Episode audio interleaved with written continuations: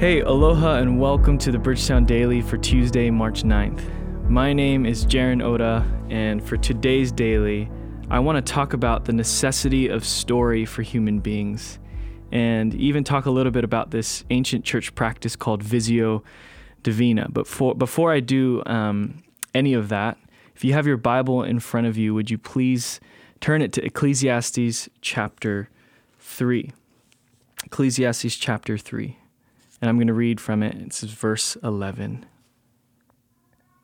He has made everything beautiful in its time. He has also set eternity in the human heart. Yet no one can fathom what God has done from beginning to end. So, to begin to make a bit of sense of this profound piece of scripture, we need to talk about the power and necessity of story. At a base level, stories nourish us. They provide a kind of food that the soul craves.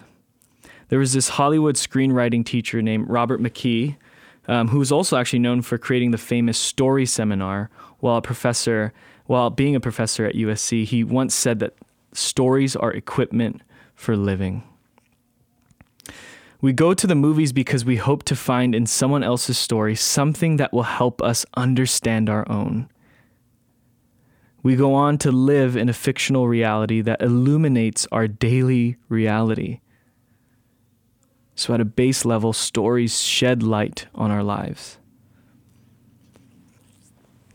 And he goes on to say that the gift of movies and stories told is that they have a really strong tendency to rouse our longing for the ancient things, our insatiable curiosity to look back into ages past. Think about those lines of Once Upon a Time or In a Galaxy Far, Far Away, where you're literally entering into a world, a universe, you're plant, implanted in to an ongoing narrative. This is something that atheist, Christian, or otherwise, we all connect on the gift and necessity of story. And I was actually able to point out to our middle schoolers this past Sunday that the longing and desire for story, for meaning and purpose within each one of us is actually an ancient one.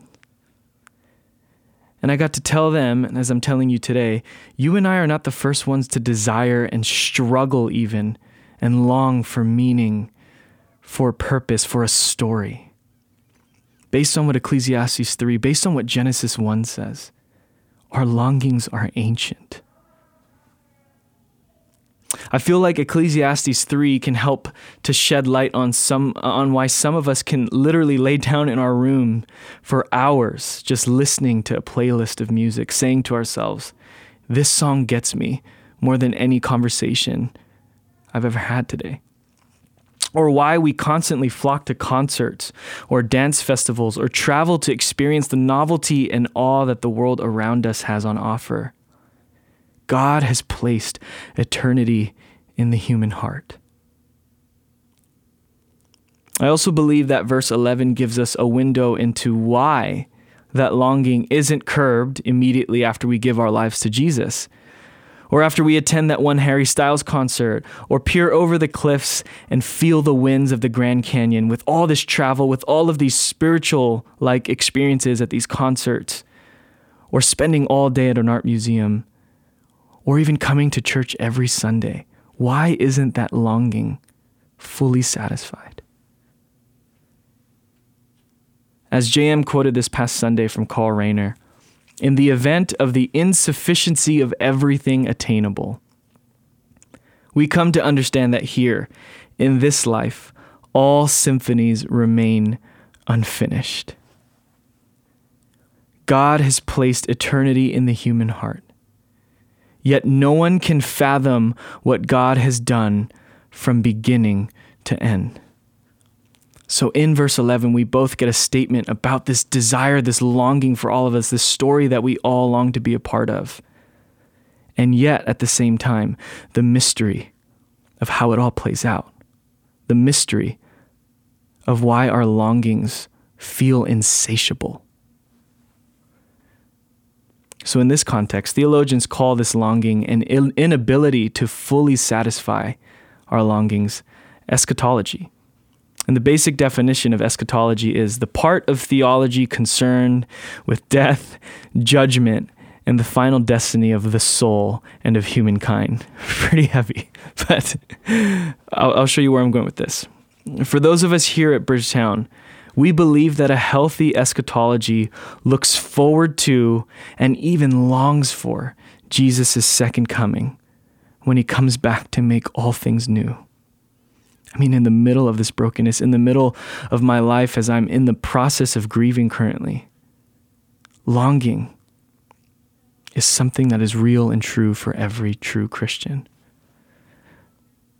This could explain why salvation doesn't cure our sense of longing, but actually drives it into a Christ like direction. Longing is theological. So let's very quickly talk about Visio Divina. Um, and its most basic definition, Visio Divina can be translated as sacred seeing or divine seeing. This is an ancient church practice generally engaged with like a piece of art or photography where the person opens up their imagination and visual contemplation before God upon looking or reflecting on that piece of art or image. And for our purposes, I hope I get to do this, but for our purposes, I've tailored this practice of Visio Divina by including cinema and movies since one, we're in 2021, and two, we're still in a pandemic that has most of us clinging to our Netflix and Disney Plus accounts.